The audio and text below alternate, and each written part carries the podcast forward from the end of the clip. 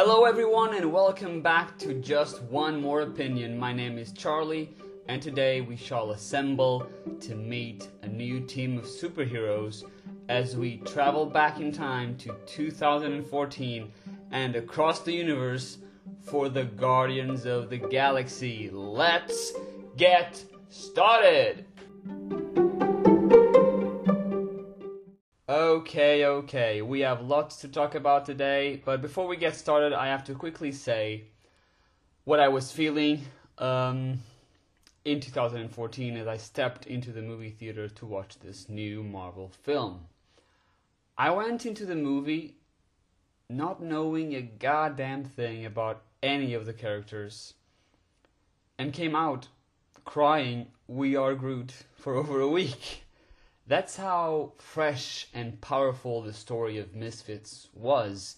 Yes, it was a gamble, a risk to introduce a um, B level super team uh, on the big screen, but once again, Feige and Marvel didn't disappoint and gave us a hilarious, action packed, and emotional ride with a bunch of quote unquote losers. Where should I start? You know? uh, everything is new with this one. James Gunn, the director, brought some color to the franchise with his unique style, and also we have a great soundtrack with the awesome Mix Volume 1 cassette, lots of classics, and a fundamental piece of the Guardians movies, for sure. The casting is also, in my opinion, splendid. The ensemble is very unique, as each character is very different from each other and had and they add something new to the story. Our main hero, Peter Quill, played by bulky Chris Pratt, is funny and goofy, a type of protagonist we haven't seen before in these movies. Zoe Saldana as Gamora is this badass intergalactic assassin with enormous skill and also regret. We have Rocket and Groot, voiced by Bradley Cooper and Vin Diesel, respectively. And I gotta say, sometimes I I forget that these actors are voicing these humanoid characters. It's it's crazy, especially with Cooper. The guy has so much range in what he does, in general, and with Rocket too. I I love it. And then we have Drax, played by WWE superstar Dave Bautista. Most of you don't know this, but when I was 9 and 10, I started getting really into WWE and followed it for over seven years. Right now, I am not really interested in it anymore. Now with um, with the storylines they've been pushing, but there was a time when I preferred WWE over Marvel and to see this this wrestler who I'd known for over five years appear in one in, in my, my favorite cinematic franchise and kill it as this beast, this sort of naive assassin that added so many comedic moments to the film. I was really bewildered, shocked by his performance. I mean, so, so, so freaking funny truly a breakout role for Bautista. um, yeah, some of some of his lines are just just so good. As secondary characters, we have Michael Rooker as Yondu, who will have a more prominent role in Guardians of the Galaxy Volume 2. But here you already have a sense of his connection to Peter and his um, his control of the whistling arrow, his weapon of choice, is so OP. Such a cool scene when, when he completely destroys all those Kree soldiers at the, um, at the end. Oh man, yeah, so cool. Great casting and a fun a fun character actually. We get Nebula, played by Karen Gillan, who is one of the adopted daughters of Thanos.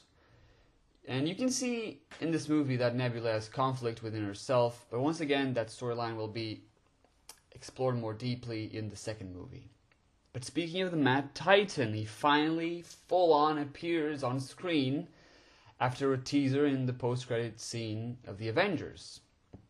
we are presented with this small performance, um, this short performance, I mean, from Josh Brolin as Thanos.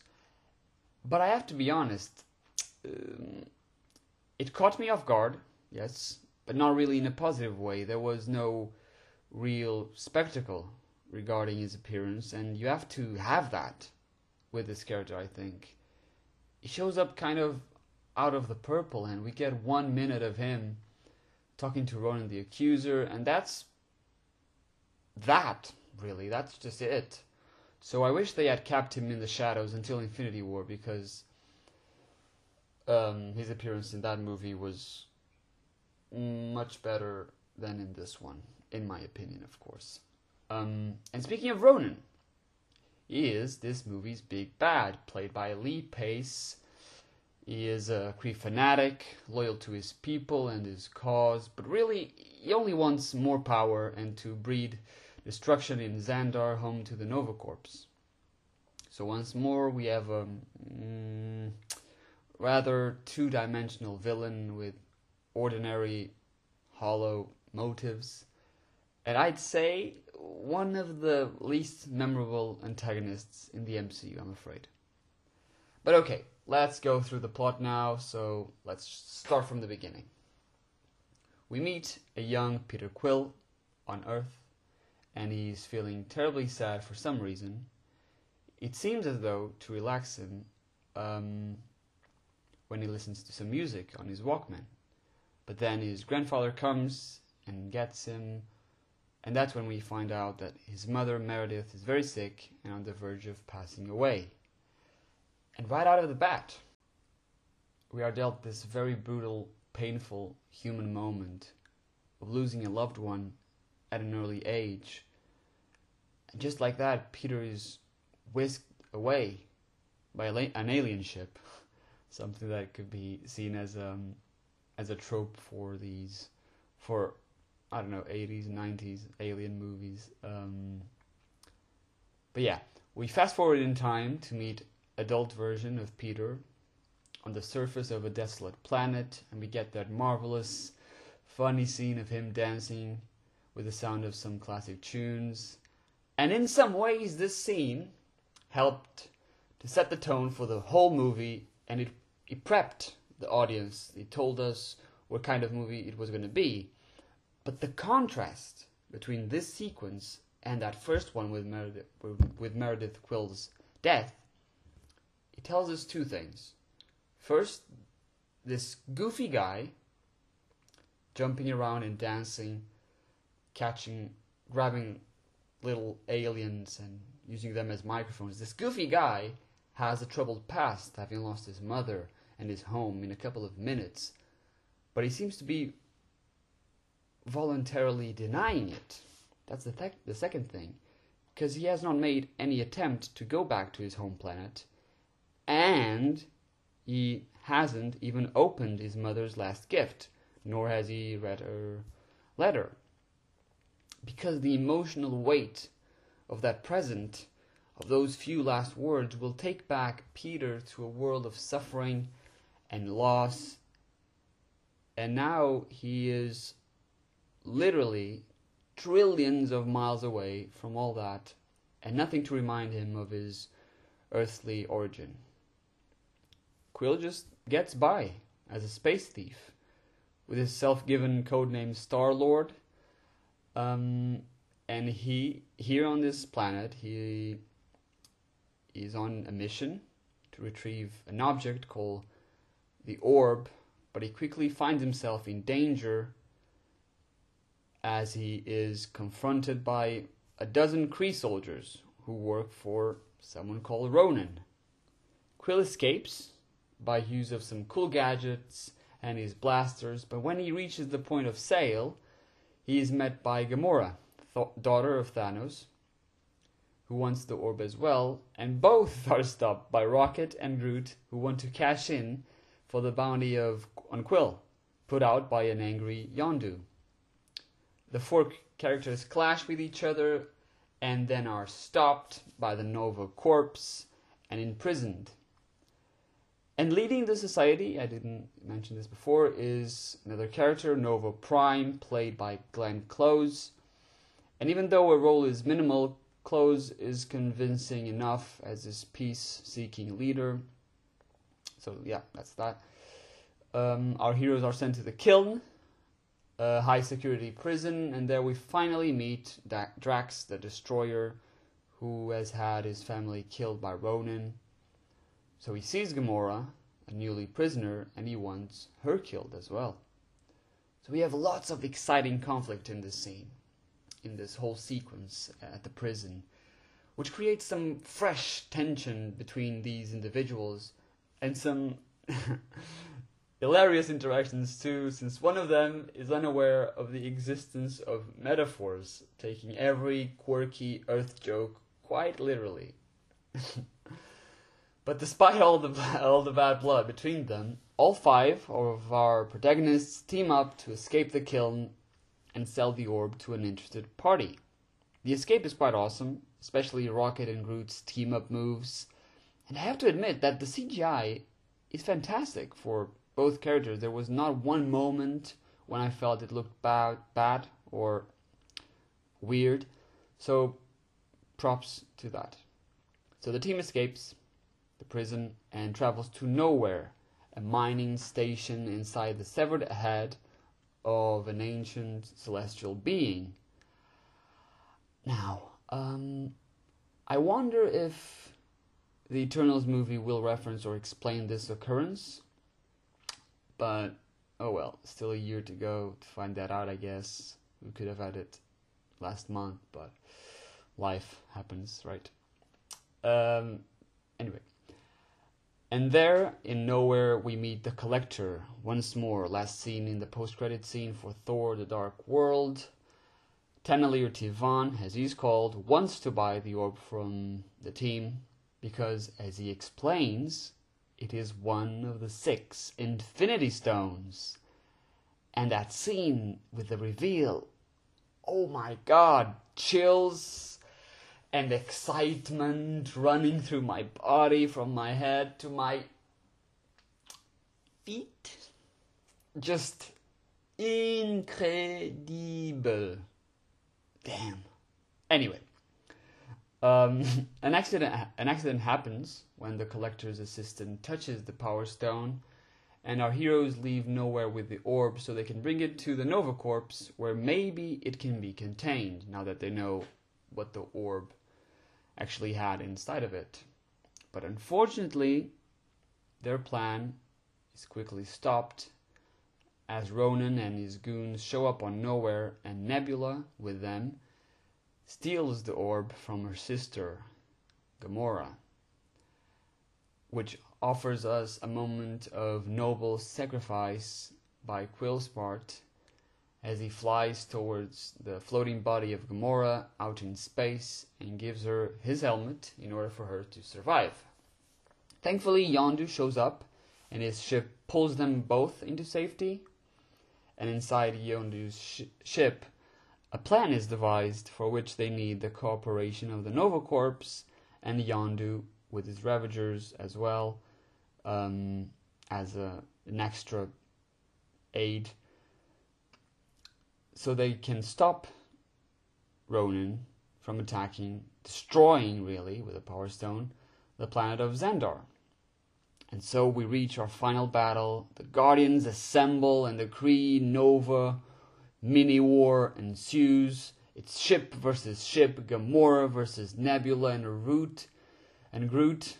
Um, skewers a bunch of Kree soldiers and just bam, bam, smashes them into each other. So badass and awesome. And his little, his little smile at the end, just perfect. But Ronan is the bigger threat now that he has put the Power Stone inside of his Warhammer.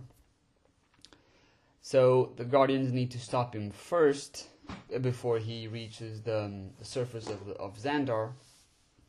And they are able to slow him down by completely wrecking his ship, the Dark Aster. But because the heroes are inside that ship and it's falling, and it's falling into certain death.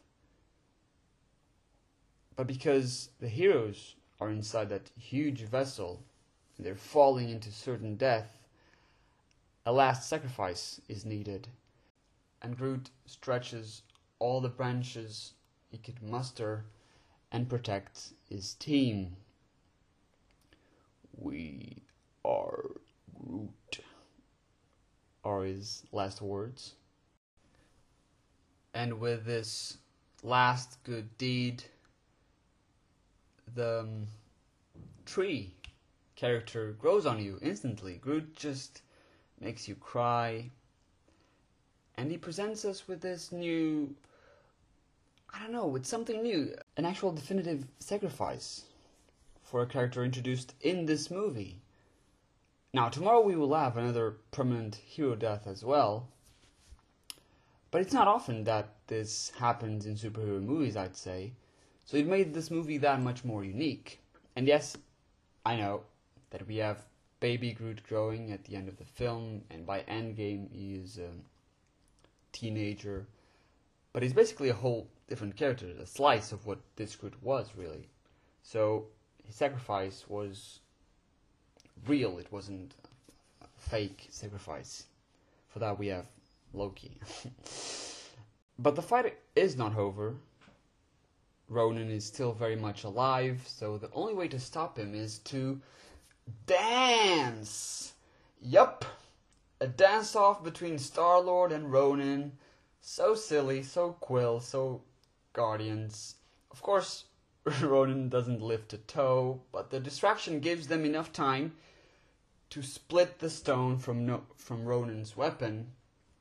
And in another iconic moment from the film, we are we are shown such heroism as Quill grabs the stone and holds its immeasurable power on his mortal hand. And with the help of the rest of the Guardians, they are able to contain it for long enough and use its destructive ability to kill Ronan. And just like that, for the first time ever, the Guardians have saved the galaxy.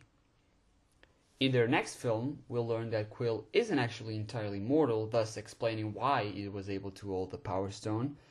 But obviously, I'll get to that in a couple of days.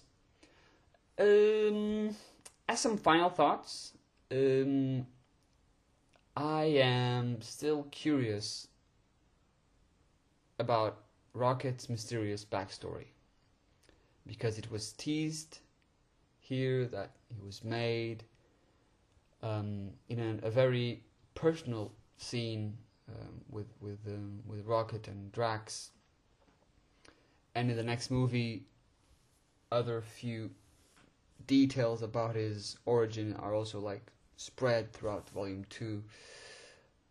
But James Gunn has said that uh, the third movie would focus on Rocket much more, so I'm really looking forward to that. Volume 3 can't get here fast enough. Hopefully, we'll hear about its release date very soon. Um, and another thing, I I always tear up at the end when Peter is reading his mother's letter, and in it she calls him her little Star Lord. It's just so sweet, so beautiful, and very, very touching. And if there's anything we can learn from this movie, is that friends are the family we choose. I know, very cheesy, but also very, very true. Because a band of misfits and losers together were able to save the galaxy. I'll give this one a 9 as an MCU film, and an overall an 8.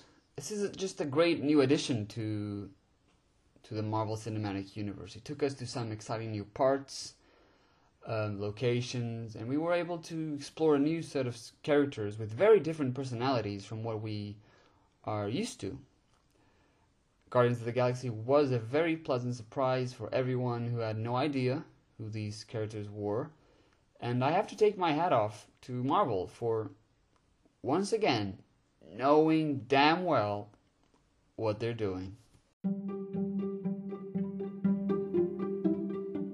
We have reached the end of the episode, my friends. Tomorrow we'll look at yet another team up MCU movie as we reunite with the Avengers for Age of Ultron.